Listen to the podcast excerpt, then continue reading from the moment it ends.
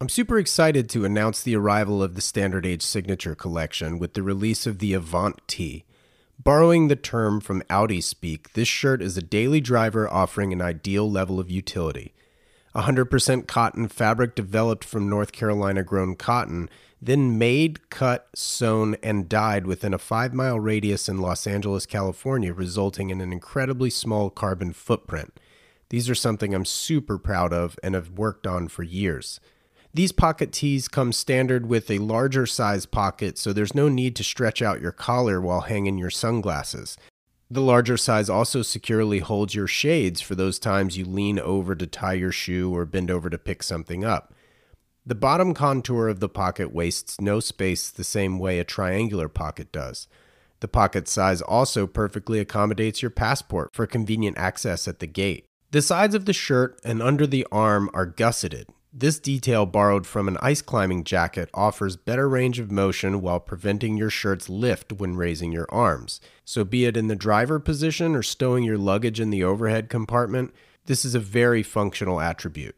The neck is made with an incredibly soft 1x1 rib trim, which allows a clean professional aesthetic. The components of these shirts are meant to visually interact with one another the same way the panels on luxury cars do.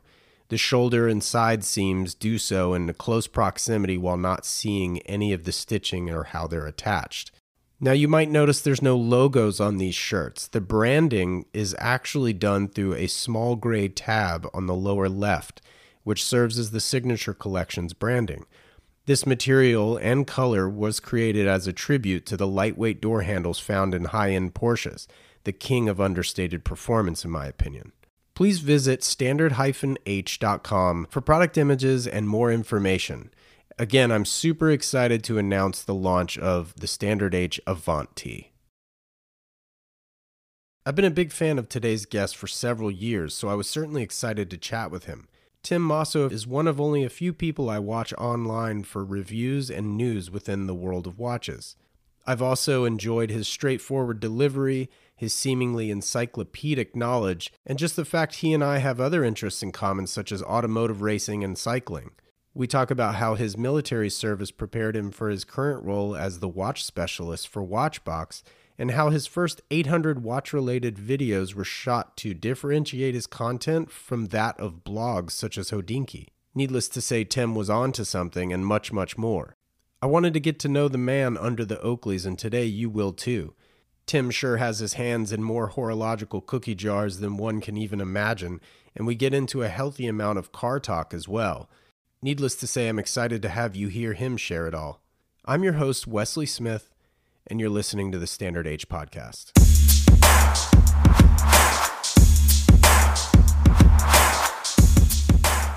First of all, thank you so much for taking the time, Tim. Uh, really appreciate you being on the show. Uh, been looking forward to chatting with you. Um, are you from Pennsylvania? No, I'm from New York, so I'm a northeasterner, but uh, northeasterner by way of Miami, I guess, because I was with Watch You Want from 2014 to 2017. They moved north, merged with Govberg, and the result became Watchbox. So that brings me here. Oh, cool. Well, then you uh, you knocked out a, a, future question of mine anyway. Uh, what did your uh, what did your parents do when you were a kid? You know, my parents are both nurses. Uh, my dad's a nurse. My mom's a nurse. Uh, my stepdad he works uh, in in like televised graphics, so he's always been in televised graphics management. So when you see a chyron on the screen or the CNN logo over the years or some outrageous poll number, that's usually him. Oh wow, that's cool. What what were you into like kind of in high school? Like what were the subjects you kind of studied? I mean, I I was all over the place. Um, physics was great, English was great, um, French was so-so, but I'm lucky because I've had a bunch of hobbies that have kept me in the French language between F1 racing and the 24 Hours of Le Mans, cycle sport in Europe, and of course, you know, the watch industry it, it was an ultra niche. It's almost like learning Latin, learning French. You feel that way when you're learning it in high school. And then you meet a, a watchmaker, rock star who only speaks French. And you're like, thank God I can speak all nouns to him, nouns and verbs, but only in the present tense. I'm good. That's hilarious. What, uh, what kind of music were you into as a kid, like in high school? Almost nothing. I got to be honest. I didn't get into music until I had my first car and I had my own radio.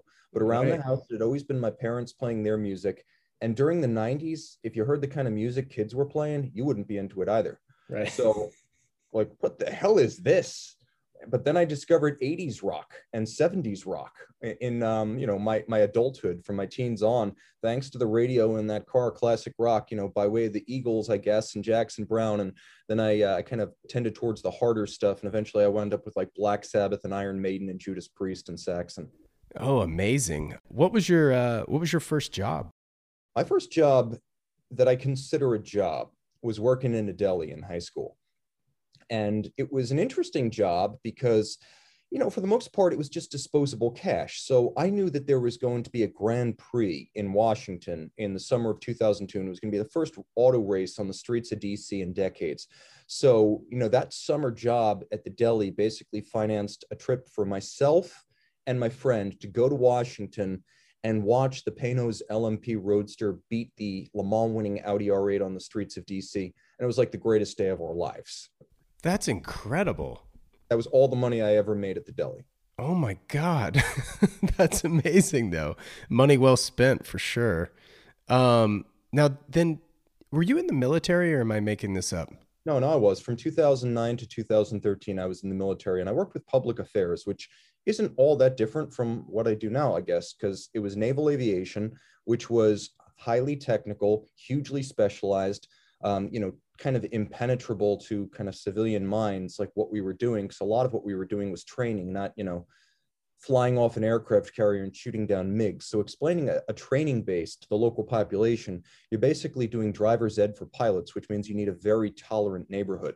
Um, so I would help to explain the mission of the base to the folks, and I would take something that was kind of remote, technical, and dense, and make it accessible, emotional, and uh, you know a little bit more open and embraceable. And that's sort of what I do with watches because especially if you're just getting into the hobby, you know, people talk about movements and calibers and what's in the watch and you know, unless you're familiar with the stuff from years of studying it, it's almost like a watch is a black box and you have no idea what value or quality looks like. So I try to be that bridge. Yeah, totally. Yeah, that's a really great analogy as well. What um so you're in the Navy, I guess then. Yeah, I was in the Navy, but only at shore stations. People are like, "What ship were you on?" I'm like, "Right they were air stations stateside, so not not super expensive. You know, I saw the world with Watchbox and Watch You Want. I saw the Florida Panhandle with the Navy. Right. Okay. So you're in Florida. Got it. What did you learn from the military that you say you still use today, other than just like kind of the mentality, if you will? I would say realistically, I learned more about myself, especially in training phases. Uh, you learn to deal with um, emotional challenges, especially that might be something you've never faced in civilian life. Totally school wasn't super hard, but you know, doing 50 push-ups was hard. Doing 50 push-ups with three gunnery sergeants screaming at you was really hard.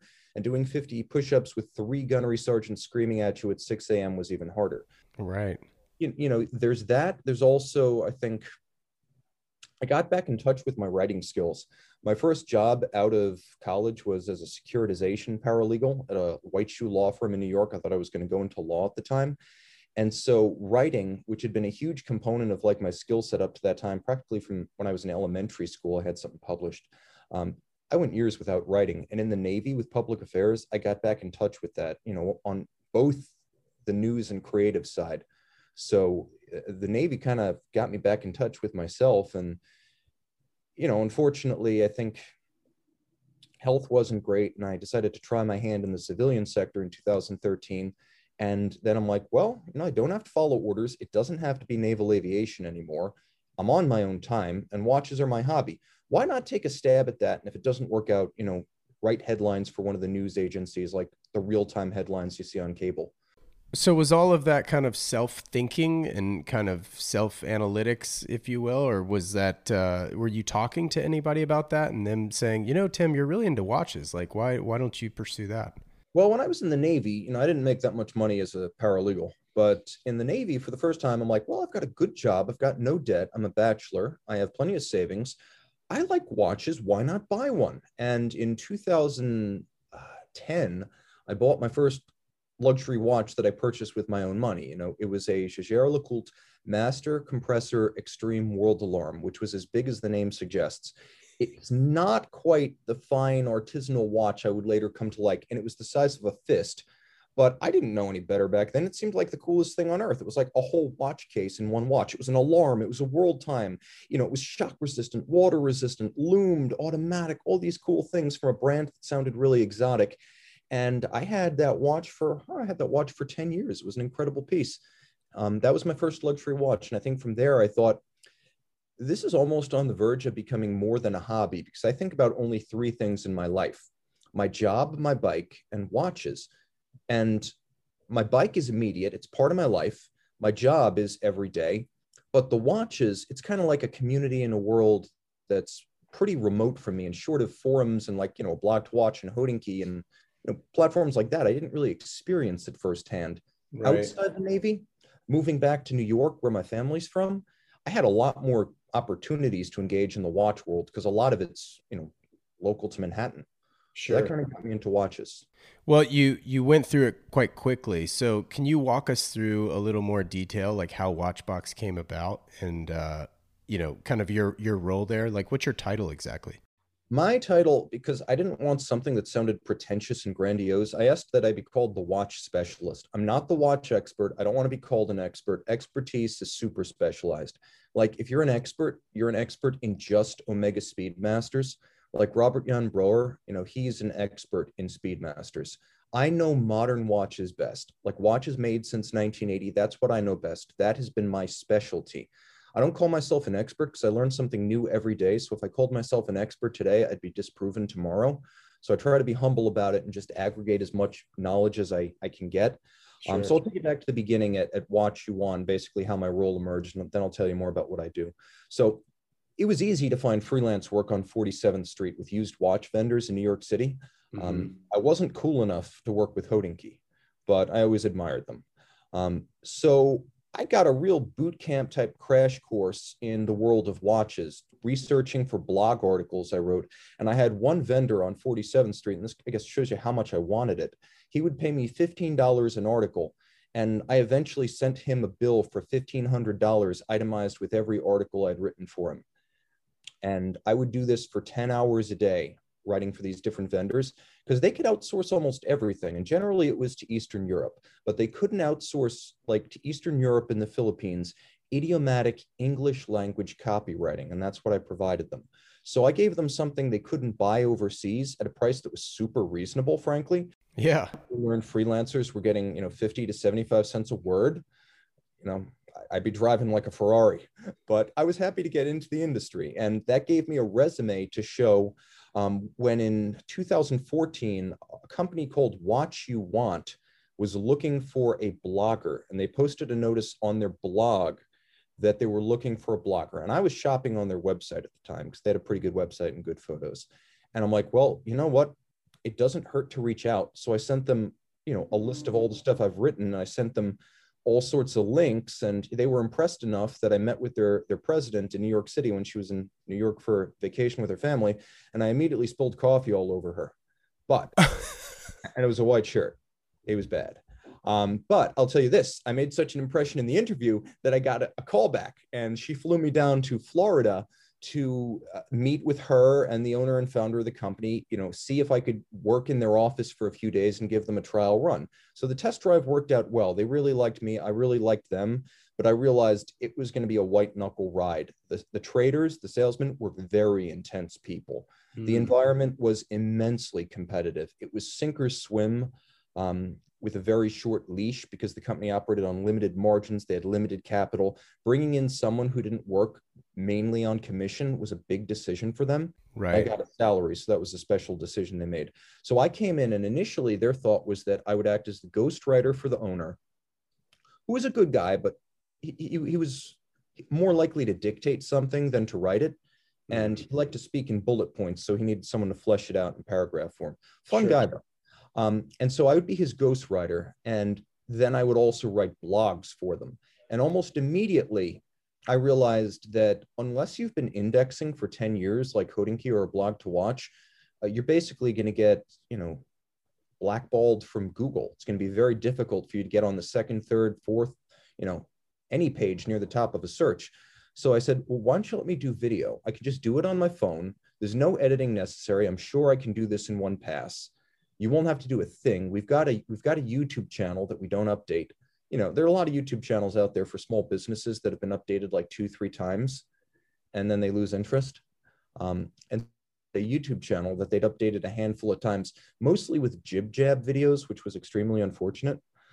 Uh, but uh, so I started doing these these phone videos of watches, and I would put the watch on my desk on like a wrist pad that you use for typing, and I would have a little polishing cloth that said "Watch you want" on it, so it was branded. We didn't have graphics. Right. Then I would tape the phone to the back of a chair because I didn't have an iPhone holder, and I shot 800 videos that way. Wow. So, okay. So, what I'm picking up with you is whether it be video in one take or writing a hundred different entries for $1,500, you have this unbelievable capability for efficiency. Where do you think that comes from? Like, you must be a very efficient writer with, like, I mean, you must just churn these suckers out. You know what I mean? These articles yeah I, I guess it, it's good to have it's good to have a skill that's marketable if i were born with a gift for like juggling or like you know a mime act or something i it would have been unfortunate i'm happy that i had the skill that fit you know I, I, like to joke with the people who came up you know from watch you want to watchbox. I say i found in the i found a hole in the world shaped like me. So you know i don't want to get ahead of myself. I'm, I'm lucky to be in a position where these skills can be used and that's all that's all you know down to OJ Watley, Shannon Beck, Danny Govberg, you know, Justin Reis, the people who've supported my career here.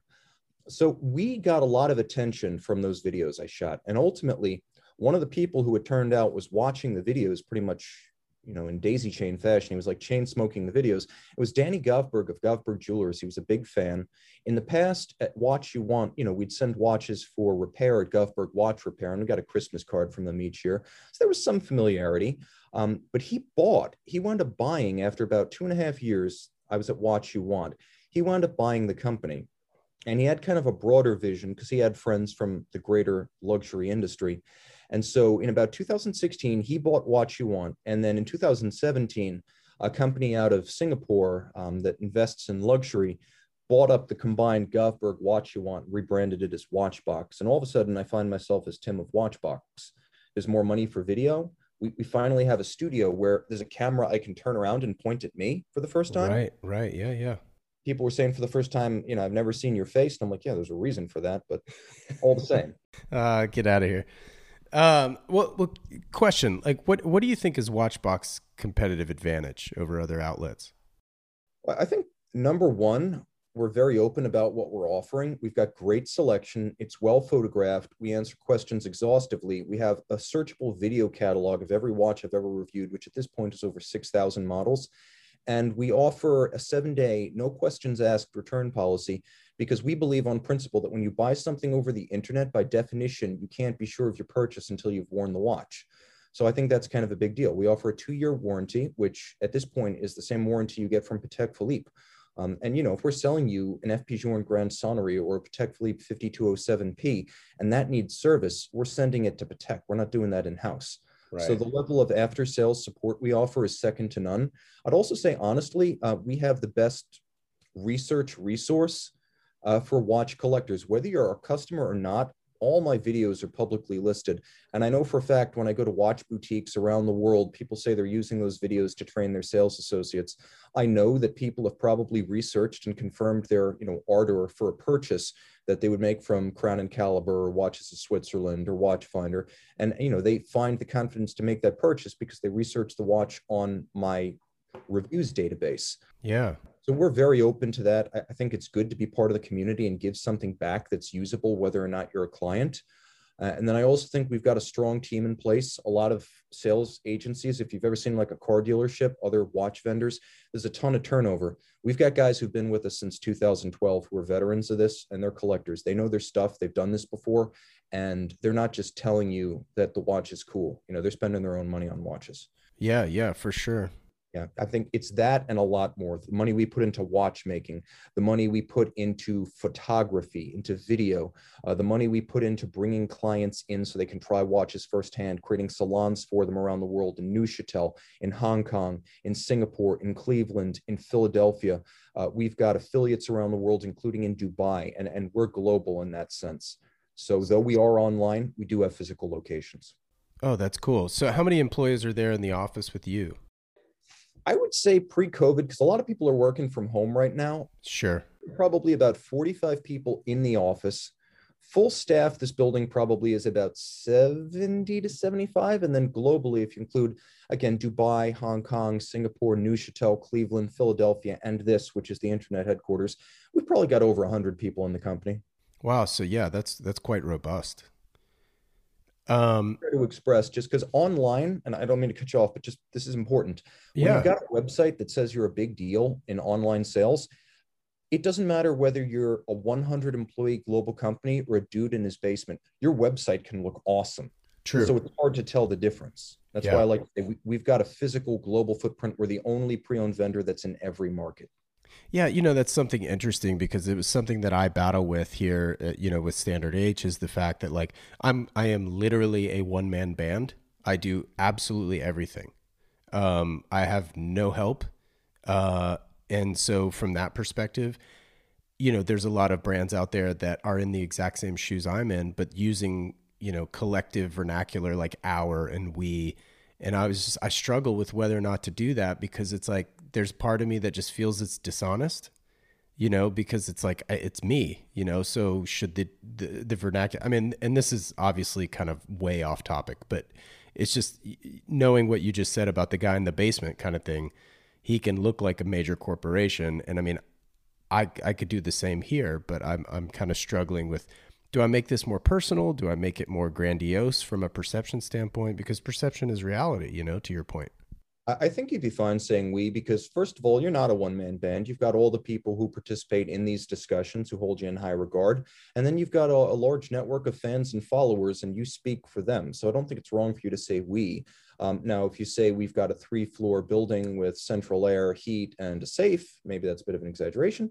Um, but yeah, I mean, I think it's fine to say we when you represent a community and you're speaking on behalf of that community. Well, that's really kind of you to say, and I've and and quite literally have never thought about looking at it through that lens. So I appreciate that. Um, yeah, that's that's good feedback and really interesting viewpoint. Um, well, can you talk about just like how many cookie jars your hands are actually in? Because you do interviews on YouTube. You've got your Facebook Live, which I love. Um, your IG presence, obviously, your Instagrams. Um, wh- it, it, what am I missing? Okay, so it, it's grown. It's it's a lot. Um, obviously, I do third party podcasts and interviews like Standard H. I have an Instagram page which is all video. It's one minute videos, and I've got over fourteen hundred of them. I have timmosso.com, which is my podcasts and also the articles I write, the full length articles. I've got the Facebook group, which is Talking Time with Tim Mosso. I've got Watchbox Studios, where I do you know man in the camera type um, you know, news desk commentary, and it, it's more of a, a studio type setup with a person and a face and a set. And those are features on topics and collecting. And then I've got Watchbox Reviews, which is just my attempt to create a database of searchable watch reviews. Everything we've ever had. My goal is to have a video for it. So when you go to our website, you can click and watch. In terms of other stuff I do, there is other stuff. I mean, I, I've done global tours. I've been to Singapore. I've been to Dubai. Uh, I've done in-person events with our collectors. Sometimes I will do a collector conversation where I'll shoot a video interview with a collector and we'll post that too. Or I will do a discussion with a brand CEO, an interview that we'll you know post in video form. We did a lot of those at Dubai Watch Week in 2019.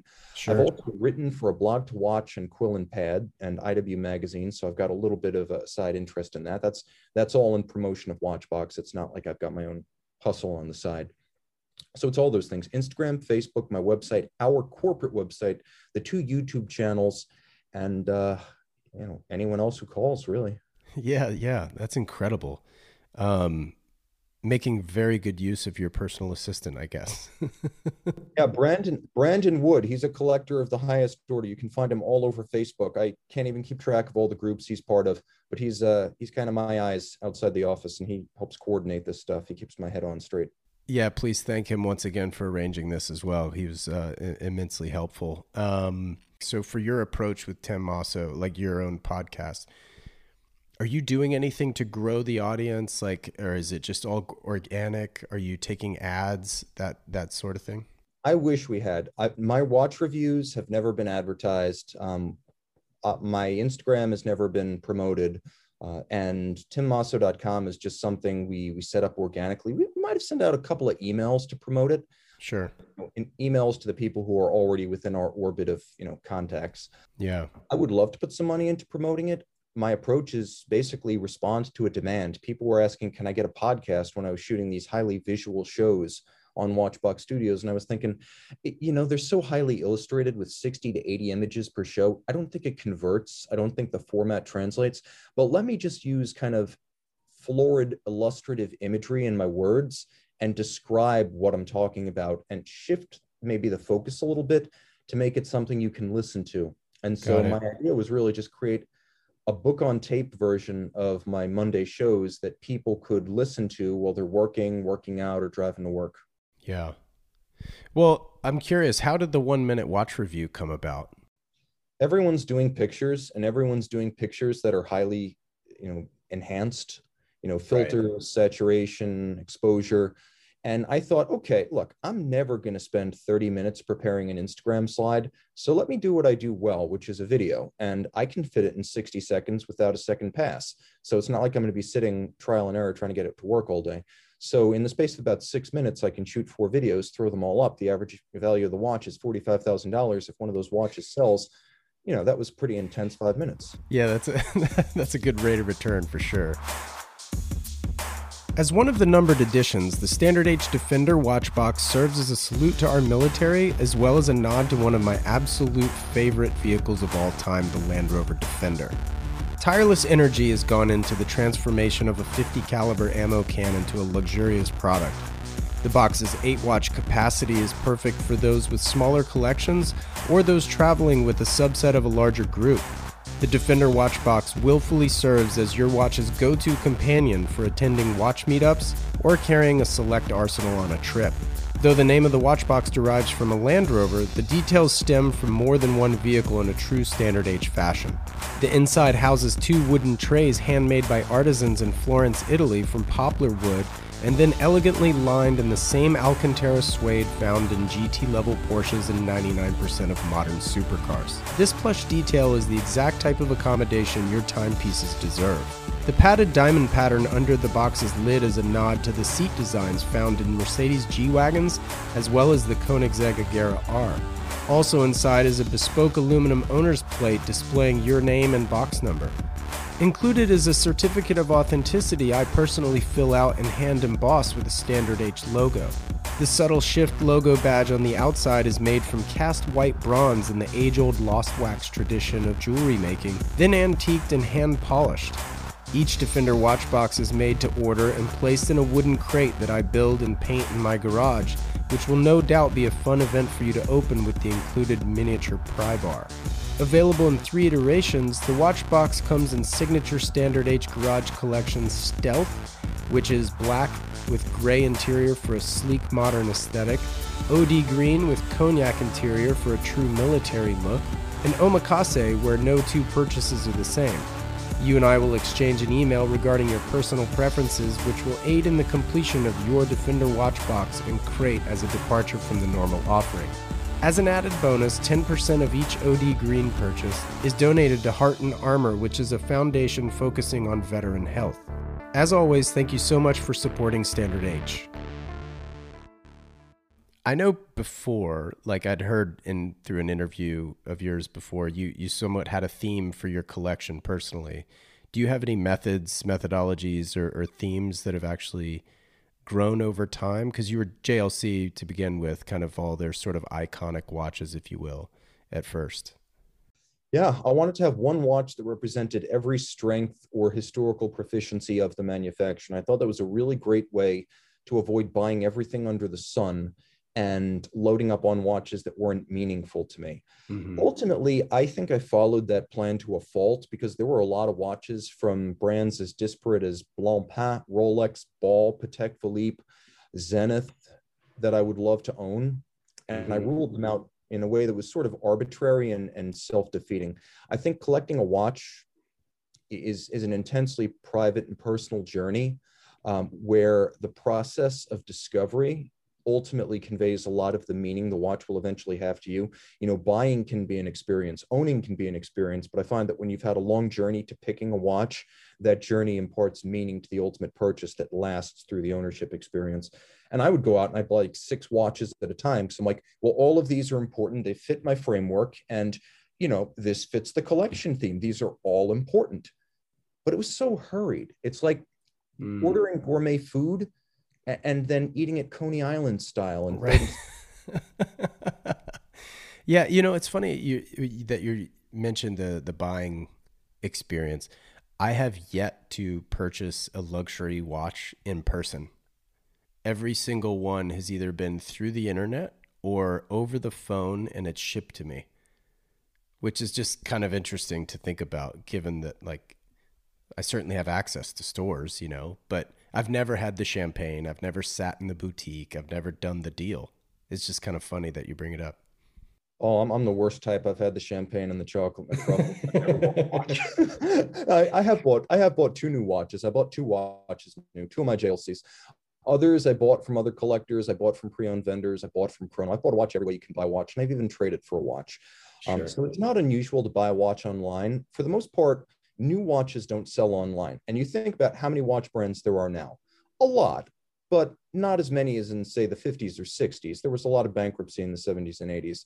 So the new watch brands sell their new watches out of boutiques and you know some of them now are selling their watches online but they're treating it as an online version of a boutique where if you buy in the boutique the price is the price and if you buy it online the price is the same price and i think because online is really the realm of pre-owned it's mm-hmm. the place where every watch ever made is for sale used.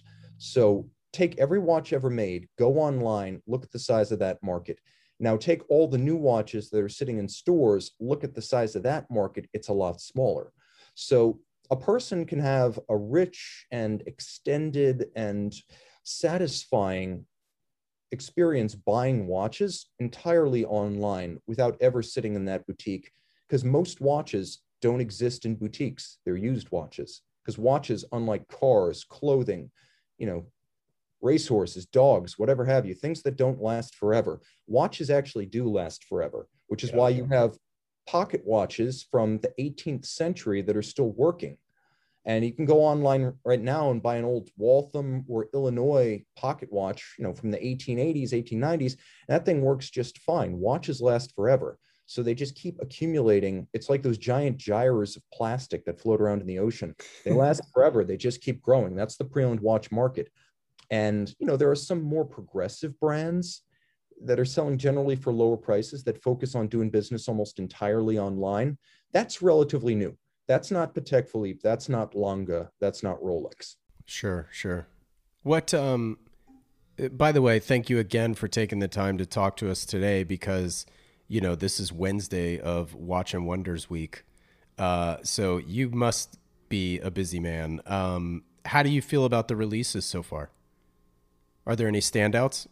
Yeah, yeah. I think there's one that stands out because it's a combination of things I love. There's a 40 millimeter Breitling Premier Heritage Collection pistachio dial, no date, green dial, Arabic numerals. Really handsome watch, lovely. Uh, I, I love it as much as I snicker when I look at the salmon dial, you know, kind of, shall we say, high horology inspired piece. Right. Th- that's the name of the game in the watch business. I mean, Zenith did it earlier with a watch that bore you know resemblance to a famous Geneva-made chronograph, and and Breitling clearly is not a competitor to a, you know another famous Geneva-made chronograph. So I thought the pistachio dial was perfect because it didn't seem like anything else. It was very original, nicely sized, and it is clearly a Breitling. It's a great offering. And it also proves that Breitling's Premier line uh, is growing up beyond the shadow of, say, the Navitimer, which is important from a you know brand growth standpoint. They need to do that. Sure. I would sure. also say I really loved the new. I actually kind of dug the 43 millimeter big pilot on a bracelet. It's bold, it's different, no date, handsome, nicely sized a different kind of look. And I like the general move towards quick release straps. We're seeing it with IWC, with Panerai. It's something that Hublot and Cartier and you know IWC with the Aquatimer have been doing forever. Right. Uh, is doing it too this year. So it's really nice to see quick releases, especially ones like the Panerai system and the IWC system, where the quick release is in the strap, not the lug. So the watch will still take normally sized aftermarket straps. That's a great trend. Yeah. You know, that's kind of different from the first generation of quick release systems from, you know, Cartier and Hublot that were wonderfully convenient, but you were absolutely boxed into using their straps. Greubel Forsey's new uh, GMT sports watch is, is fantastic in a kind of watch for house money way. Right. You know, but it's like with stuff like the Pagani Huayra or the, you know, Koenigsegg Gemera. It's not for me, but I'm Right. happy to live in a world where such things exist. It's inspiring. Oh no, a hundred percent. What uh what are your feelings on the Rolex offering? before I, I opine on Rolex, one more thing I want to throw out there. The Sartory Billard um, SB05 is awesome. So far, it's my favorite new watch of the year. I want to put that out there. Okay. New and young brand that's doing wonderful things. Yeah, I haven't seen it. What can you give us the the the less than one minute watch review of what it looks like? Maybe your your books on tape.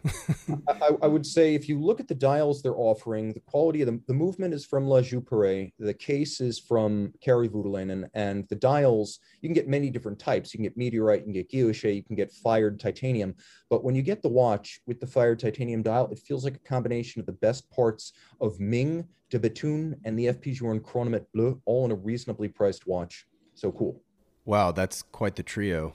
Um, yeah, that sounds phenomenal. Yeah, we were gonna mention Rolex. What what are you thinking?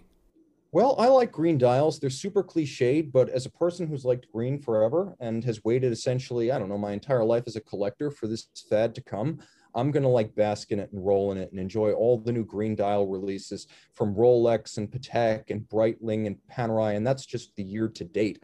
So I'm definitely into the green dial trend. The new palm dial on the Datejust is almost as weird as the electric blue dial on the Milgauss Z Blue. So it's one of those things that proves people at Rolex are still having fun with this, which is always wonderful because Rolex is a black box and kind of it, it's opaque to the world.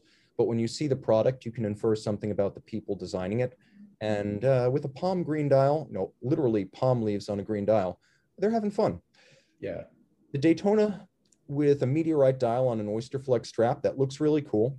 But I think these are degrees of difference. I think Rolex realized if it needed a colossal brand reboot or massive model launch, it got that last year with the sub.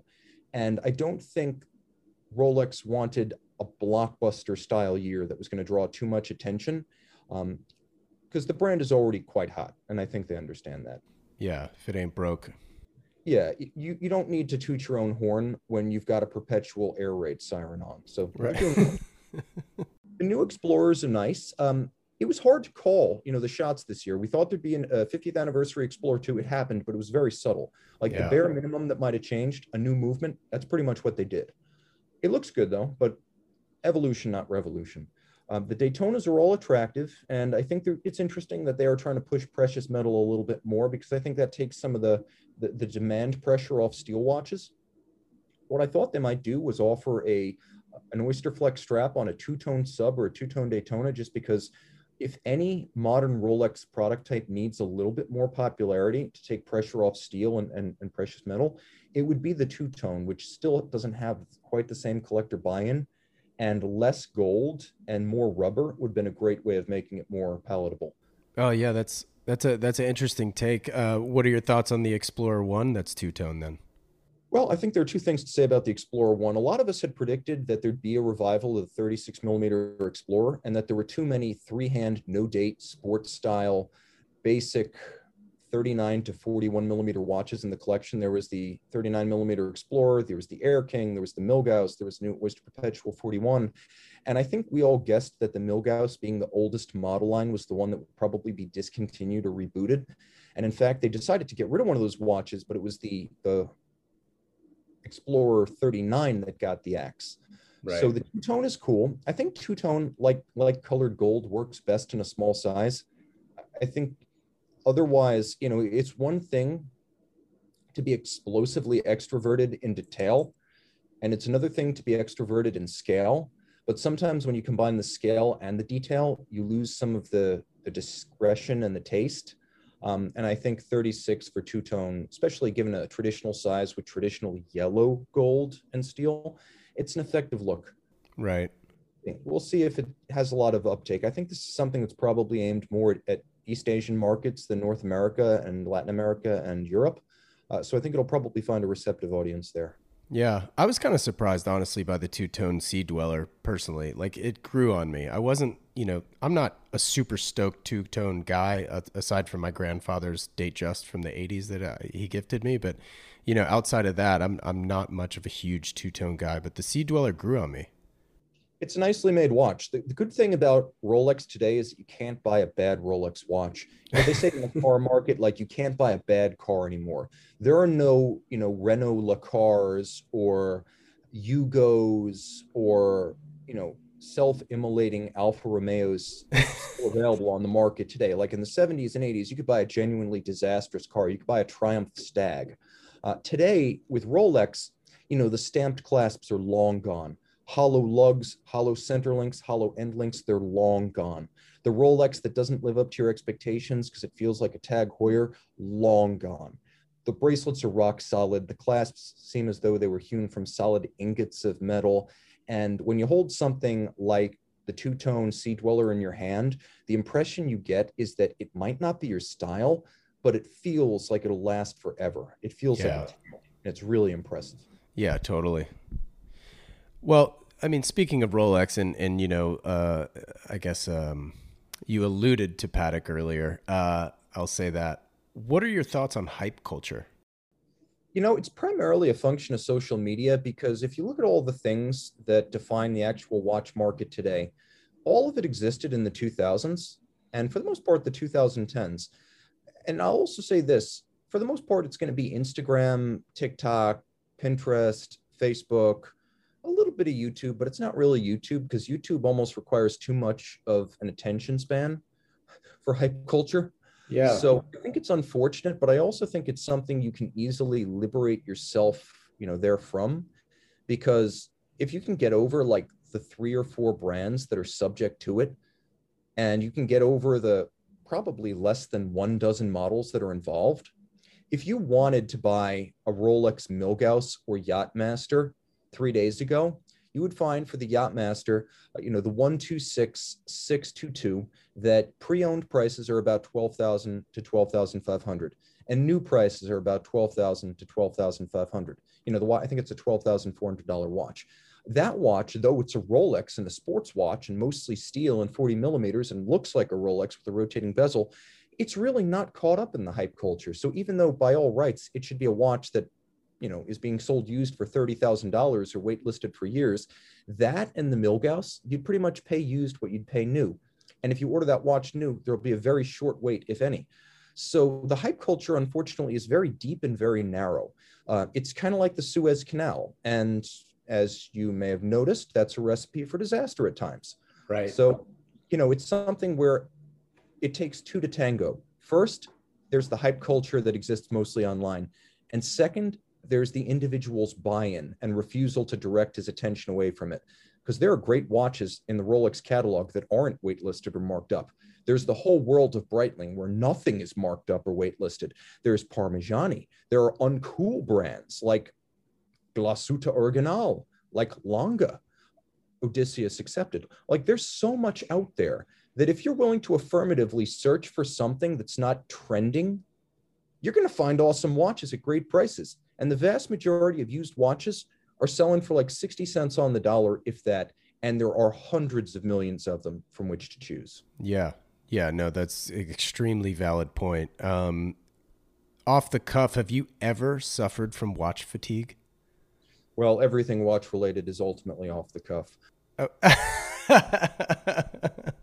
um, I was at Baselworld at 2016. It was my first ever Baselworld. And after, I guess, about three days of awe, I'm like, oh, I need to ride my bike and look at some cars. I need to shift gears. But I'll also say this when I suffer watch fatigue, I try to focus on some other aspect of the watch experience that's not just that one steel Rolex Patek AP or, you know, Lange. And I'll say, look, I really want to learn more about Vacheron jump hours and retrogrades because well i'm burned out on new watches all that cool and quirky stuff from the 90s, like the Saltarello, the Wandering Hours, the Mercator. I, I really need to bone up my knowledge to be proficient.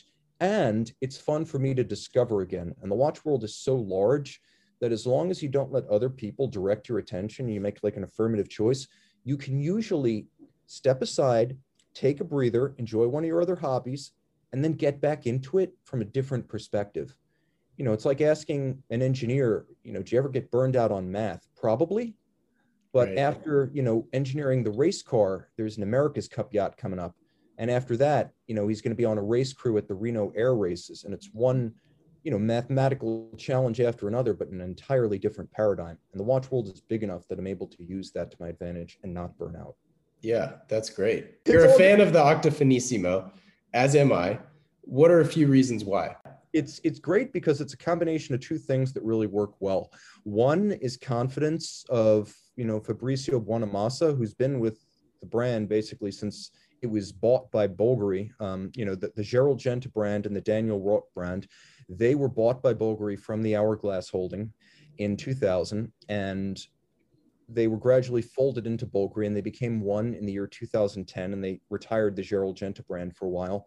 And he's been there since the beginning. He inherited that octo shape. You know, it's been said that one of the reasons, for example, that the Ingenieur at IWC went from being a 70s inspired design, you know, with Gerald Genta as the root, to being a 50s inspired design that no longer looks like the Genta, is that the design director at IWC didn't want to stick with a design that preceded his time at the brand.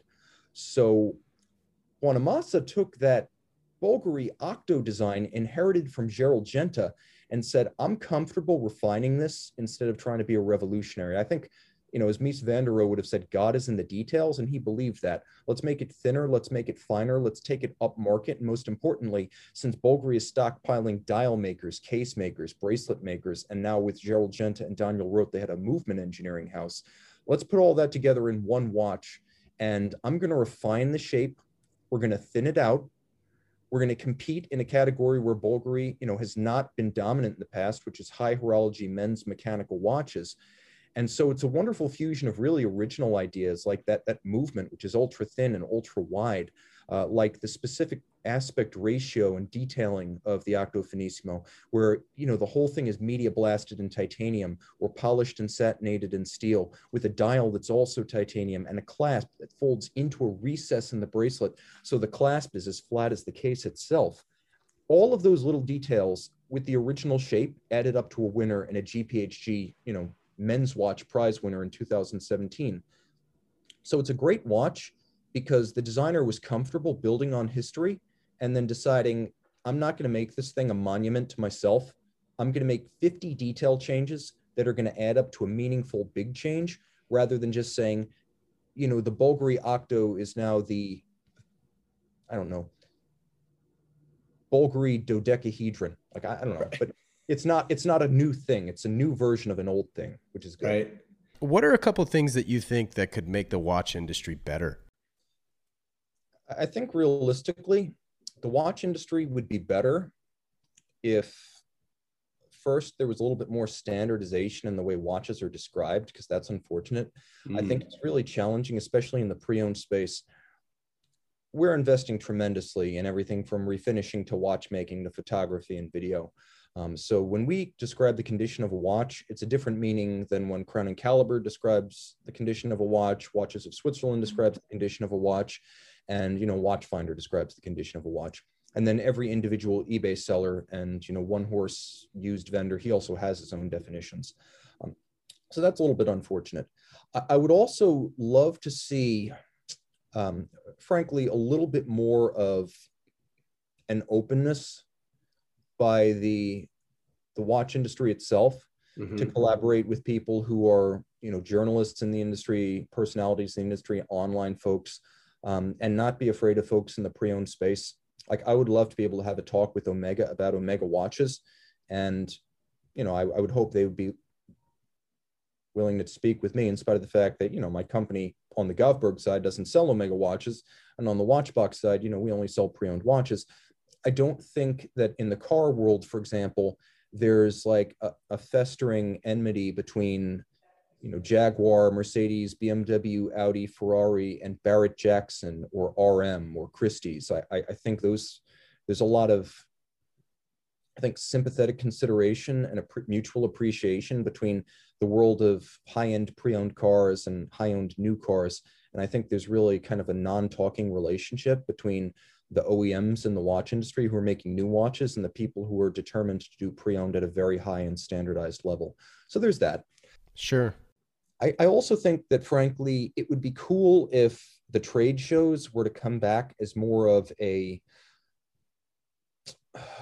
more of a collector oriented experience because I think that there were a lot of regional shows that were mostly designed to bring watches to the end user, like Watches and Wonders Miami, you know, Watches and Wonders Hong Kong, Salon QP, Dubai Watch Week, and all those events, Watch Time LA, Watch Time New York. Those aren't like Baselworld or SIHH, where the brands roll out the new models with incredible pomp, circumstance, and pretense. And if you're not a journalist or a vendor, you're screwed. Technically, you can attend, but you can look at watches in the vitrine, and that's basically it. Right. You know. Right. Yeah. Yeah. No touchy. so I think it would be great if in the future all the great brands would say, look, we're going to do like one Midwest, one East Coast, and one West Coast full you know red carpet rollout for people to come and see the watches and i think a real model for how that could work would be something like the patek philippe grand exhibition which is one of the finest and, and most open and unassuming high level consumer events I've ever seen. I was in New York in 2017 for the Grand Exhibition, and Patek was very clear right at the street level, open to all people would walk up in tank tops and flip flops, you know, on vacation in, in July in New York City, and they'd walk right into a three story indoor building containing one quarter of the Patek Philippe Museum and every watch in the current collection. People were allowed to try watches. They were allowed to see guilloche and enameler and gem setters and, you know, miniature painters working. And if you look at the incredibly human and approachable scale of that, even though it was huge, it was very intimate and folk, you know, folks first and folks focused. So I think that sort of thing with like a, a salon QP watches and wonders, watch time, Dubai watch peak week sort of, you know, mid-sized show scale would be great because then people could get their hands on things that otherwise they're only going to see online or you know they're going to read about in a magazine if there's still there's still watch magazines out there not as many but there are some yeah so i think narrowing the gap between the new watch manufacturers and clients uh, would the trade shows are dead. Like we're never going to have like Geneva Motor Show style watch rollouts. Baselworld as we knew it is gone, and so is SIHH. But if we can keep these shows accessible so people can see the watch, try the watch, and learn about the new stuff, I think we can still have in-person events that are collector centric, even if the trade shows themselves are dead. Because there's nothing like trying a watch on. In the end, owning and experiencing watches will always be intimate and immediate, and I think the way they come to customers should be that way as well. If you haven't heard episode one of the Standard H podcast, then let me tell you about my friend Tim Jackson. As owner of Passion Fine Jewelry, Tim and his team specialize in fine jewelry as well as some of the finest independent watch brands available. I'm talking about Grönefeld, Habring, Kudoke, Roger Smith, Romain Gauthier, Sarpaneva, the list goes on. The staff at Passion Fine Jewelry is literally made up of friends and family, so you will feel right at home if and when you visit.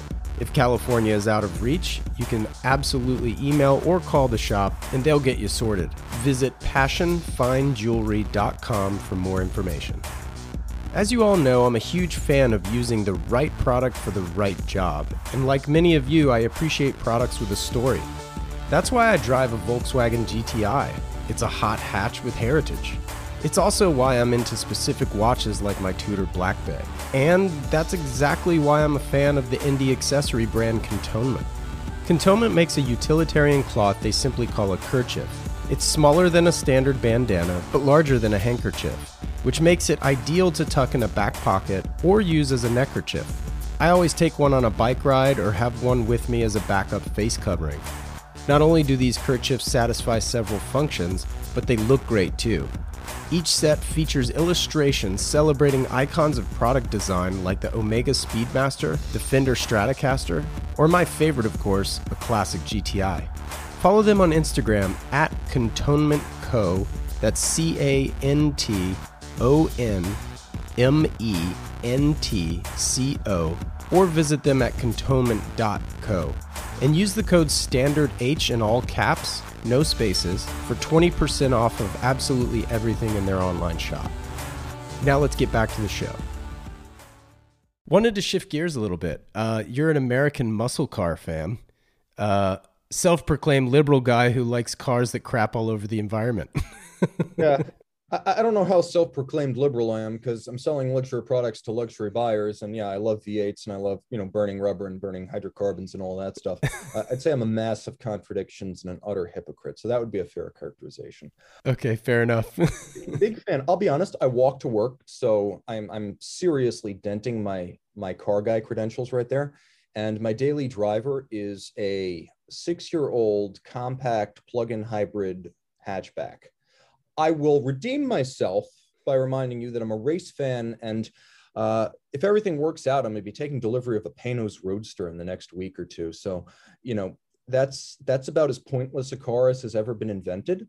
So you've got a car that's got 300 horsepower to basically travel from your driveway to your driveway, but it puts a smile on your face. Right. It's not gallons per miles, it's miles per miles.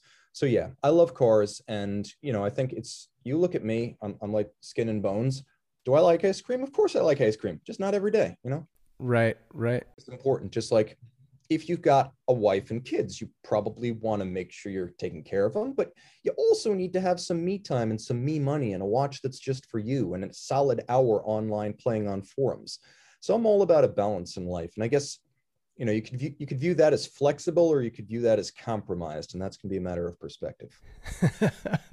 You know it's funny just with the ethics of my company like i try to preach balance all the time whether it be work life balance or even just like you know the balance within the way you exercise you know what i mean? Like keeping it switching it up all the time it's always a good thing and uh, keeping things fresh. Um, what got you into cars initially anyway you know, apparently my I'm, I'm taking this on faith, but my first word was car. Um, so it started early. I just I just like the way they look, the way they sound, the fun of riding in them, the romance of going someplace, and you know, obviously when I got old enough, uh, the fun of driving, the experience of driving a driver's car. It doesn't have to be 1,000 horsepower. Like I talk about the Koenigsegg and the Paganis, and I wouldn't want that stuff. Like I want a car that's very elemental, that's very involving, and you know that could be something like a Panoz Roadster that's got a lot of horsepower and goes really fast, or it could be like an Austin Healey bug-eyed Sprite, 46 horsepower, four cylinders, 950 cc, but it's fun. It's an engaging little ride. You know, it's like it's like a go-kart with doors. Yeah, totally. I, I thought that early on, like because of you know our sort of generation and, and age, um, you know, when the Mini Cooper S was first launched, whatever it was, uh, early 2000s or something, like that felt like a go kart to me. And then, of course, you know, the Italian job came out and then it just made it look like a go kart. So that was kind of cool. yeah. You know, it's fun when you see an original mini, you're like, oh my God, it was that small. you know, yeah. you thought the original, yeah. you see the original like you know Morris Mini Minor, you're like, oh my god. But uh, yeah, it's it's the kind of thing where those early, that first generation new Mini, and I, I want to say it came to the U.S. market in 2003. If you've got that Cooper S with a manual transmission, or God help us, the Grand Prix, which is amazing, you do have like a go kart, and it's not the fastest thing on earth. Yeah, I know it's a BMW, and there are faster BMWs in the world, but how fast are you going to go on the road? And if not the road, how often are you going to go on a track? And most people won't. So I wanted to buy a car that I thought was, you know, kind of a good forward looking sort of use of cash, like something that'll never be worth less. And someday, who knows, maybe Don Panoz will be looked at as the modern day Briggs Cunningham. It's possible. Uh, but, you know, looking at something like a Corvette C6 ZR1 that's got 600 horsepower and weighs 3,400 pounds. And I realize as fast as that is, it'll never feel fast right. unless you're on a track and you're airing it out. And I don't have those kind of driving skills, and I don't have a track either. So if you're driving that car 60 miles on the road, you're paying a lot of money for basically what amounts to a faster Buick. It's very comfortable and quiet and isolating. Whereas if you're in a something like a Panoz or a Mazda Miata or a Mini or a Lotus Elise, you know, you've got a car with a low belt line where you know can hang your arm out over the side, the wind's in your hair everything feels very immediate because there's no filter between you and the road. The steering rack is kicking back the way the best steering racks do. and uh, you're just very engaged in the process. And so that's the kind of car I like. And it sort of carries over into my taste in watches. Initially, I thought I liked things that were monstrously complicated. And eventually, I realized that I didn't like the size and thickness that came with complication. And I started, you know, really switching my preference towards things that were utilitarian, like Sinns or thin, like the Bulgari Octo Finissimo. It's, it's just that realization that the car you idolized as a kid, the flagship Corvette, or the V12 Ferrari might not really be what you want as an adult. Yeah. What what what would you say you've gotten the most wrist time with uh, during COVID specifically? That right there. Sinn? Yeah. Oh, that's such a great piece. I love it. I've been a one watch guy since 2018, and I think what'll happen eventually is um, my dad and my my dad and my stepdad are eventually both going to have Sinns. So I've given a Sinn to my mom and my stepdad, and I'm probably going to wind up giving this to my dad, and that'll be that'll be his watch, and then I'll bring something in, and that'll that'll be my new watch to wear for a couple of years. Probably an independent, probably Bethune. I, I would like that, you know. I think that's one of the few cases where my my taste and expectations for a super watch actually actually meet the reality of the product. Those are great watches. Sure. Well, you've uh, you've kind of alluded to it as well. Cycling. You've you've mentioned bikes. You and I both share uh, a love of cycling. What got you into riding bikes? Honestly, I was a kid and I rode for transportation. So when you're right. a kid, you know, in the United States, it means you grew up, depending on whether you grew up in the 80s or the 90s, you grew up either with a BMX in the 80s or a mountain bike in the 90s. And so my friend and I, we would ride our bikes because that was our only way of getting out of our, you know, geographic locality. We didn't have cars when we were 11, 12, you know, 13 years old. Um, so I'd always ridden for transportation. And, you know, me and my friend, we would go, we'd ride to the next town, offer, you know, I, I think for 11 bucks, we could buy a Taco Bell Grande meal and eat the whole thing. The Grande meal, Mexican pizza, drinks, and 10 tacos. It was great. Fantastic. Um, and then as I got older, you know, I rode a bike for transportation at college and I didn't actually ride a road bike until I was out of college. I didn't ride a road bike until 2007. And the reason I took it up was because I realized I could go faster and farther and I knew I had decent fitness. But these guys who looked old and kind of fat would go flying past me on the road and I'm like, to hell with that. You know, slick tires on a mountain bike's not going to do it. So I'm going to get myself a road bike. And of course, my first day on a road bike back in 2007, I'm like, how do you shift this thing? Oh, yeah, the STI shifters you know, now it's like telepathic, but in 2007, I'm like, where's grip shift? Like, yeah, yeah, exactly. So you're so you're riding uh, Di2, I take it. Yeah, I actually have first generation Di2. I was an early adopter back in 2010, and it's now like an orphaned system because nothing on current Di2 is back compatible. So my bike is like a museum of technology that was considered really like forward looking in 2010. And it's like my phone, the eight year old phone, the watch I've worn for three years, going on four. Um, you know, my little hatchback that I've had for six years. I, I tend to pick something I like and stick with it. And so I've got that bike that was built with like a hybrid titanium carbon frame because that was state of the art in 2010. First generation Di2 was state of the art back then. If you were a serious cyclist, you know, you would glue up and use tubular tires. So I still do. No kidding. Yeah. That's awesome. I've ridden more miles on tubular tires than clinchers. Wow, that's crazy. So, so what are you riding? What, who made the frame? It's a Bill Holland Exogrid. It was a custom built bike that I ordered from Bill Holland to San Diego back in 2010. He delivered it in, uh, in late 2011, and so it's it's custom sized for me. But I don't really have a weird particular shape, so not a lot of custom was necessary. I wanted him to tune the handling characteristics and the ride more than anything. So I got a bike that was not, you know, smooth riding but fast handling. Those are generally two things you don't get together. Um, I put a lot of aluminum parts on it mostly because forged alloy was the thing back in 2010. Now everything's carbon fiber, but it's a great criterium bike because if anyone ever crashes me, I'm not going to break, uh, you know, a stem or a handlebar or a seat post or a saddle because everything's metal, but the bike weighs 20 pounds. Sure. Are you are you racing crits? You know, I used to, and I'm thinking of getting back into it. I do race time trials at this point. Oh, cool. I had a bad knee that I hurt in my last year in the Navy. And, you know, crits are very sprint oriented. And with no currencies, I'm looking like, oh God, I'd have to start cat five. Like, I want to, I want to live. I don't want to be in a cat five sprint. Right. I'm just waiting until my knee is strong enough that I can just ride off the front of the cat five crit and not have to worry about sprinting against, you know, cat five and quote unquote sprint trains. Yeah.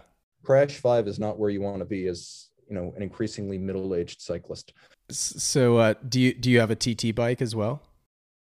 No, no, I, I just use clip-ons and I ride the TTs on on my road bike because you know, unless you're doing a longer event, fitness is going to be the difference maker. If you're doing a longer event, then arrow is everything. But sure. if you're doing just like a short event and there are other people turning out on road bikes, you're okay. Also, frankly, I know that I can get lower than anyone else on the bike because I can still put both feet behind my head at age 36. And I'm guaranteeing you, none of the other guys in like a master's age class can still do that. Wow. As long as I can like fold myself cellophane style to my my top tube and my my bars, I'm going to be good aerodynamically. I'll be good. That's absolutely hysterical. Um, you're rocking Oakleys on top of your head. You always do. What's the model? Has it always been the same model? Have you always been an Oakley guy? I had one set of Oakleys from 2008 to 2016. Like I said, I, I'm one thing forever. I eat the same food every day, twice a day. So I'm very predictable. Whoa, what's the meal?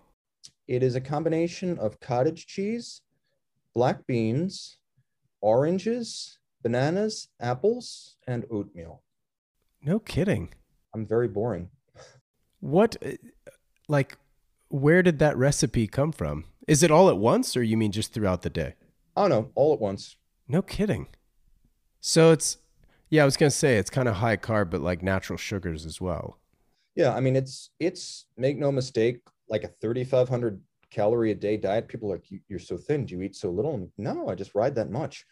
Um, so if I am doing an event though, uh, it's you know it's going to be rocket fuel like the day i'm going to be riding with a bunch of cat ones and a pace line that's the day captain crunch comes out yeah amazing all right do you how many days a week are you riding I, I condition every day. I've got sort of a structured training. Um, like I've been riding with fast guys and, and doing like time trials for the last couple of years.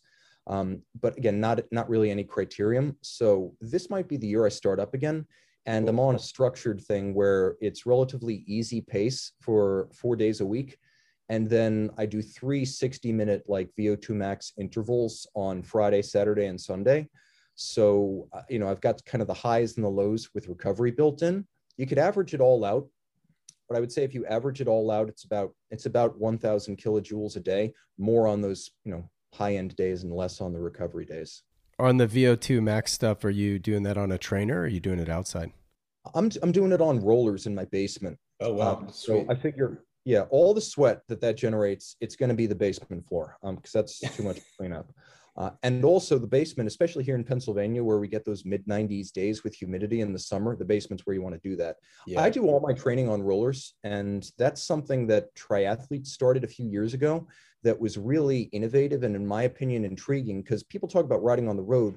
When you, you ride on the road, unless you're out in Lancaster, there are stop signs, there's traffic, there are intersections, there are lights. It's going to be very stop and go. Sometimes you get a tailwind, sometimes you get a headwind. It's very hard to control the workout.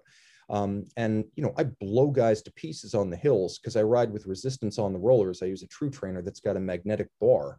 Um, I, I, ride no hills in my conditioning, but I'm fast up them because again, five watts per kilogram, 139 pounds, I'm going to move. Holy smokes, man! You weigh 139 and five watts per kilo. That's that's like that's like pro status, man. Holy Jeez. Maybe in an alternate life at this point, you know, at the at the best, I'm going to be the breakaway guy who spoils the town line sprint right. for my ride. yeah, that's cool. Well, I I sort of interrupted us on the Oakley front. Was there like an initial ad that hooked you on Oakley, or was it just the fitment, or what? No, I, w- I was riding around wearing a set of broken wireframe fashion glasses. Like in my early days of cycling, I would wear street clothes riding a road bike. So my mom bought me the glasses for my birthday in 2008. Said like you got to stop wearing, you know, those like T-shade things. And so you know, I'm like, please, thank you. So I wore those from 2008 to 2016, when the lenses at that point looked like they'd been assaulted by a Brillo pad. Um, and then a friend here at Watchbox said, "Tim, it's time for new glasses." And we were on a visit to New York, where I was I was actually hosting an auction. I was I was the color and knowledge guy, and they had an auctioneer simulcasting from Berlin. Uh, we stopped in Times Square, and there was an Oakley store there, and, and she bought me these glasses. And so people ask, "Why are they on your head?" And I say, "They're on my head because I won't lose them when I'm not using them." So that's right, right. Yeah, that's fair. Well, just wrapping up here, and again, thanks for taking the time. Um, just a random question. You have $100,000 to spend on watches. What's in your collection? $100,000 to spend on watches. I'm going to get myself a Blancpain 50 Fathoms, blue and titanium brushed finish, a ball Engineer 2 Magneto S. I'm going to uh, get myself a MIH watch, the original one, built by, you know, Paul Gerber and designed by Ludwig Oechslin and Christian Gafner.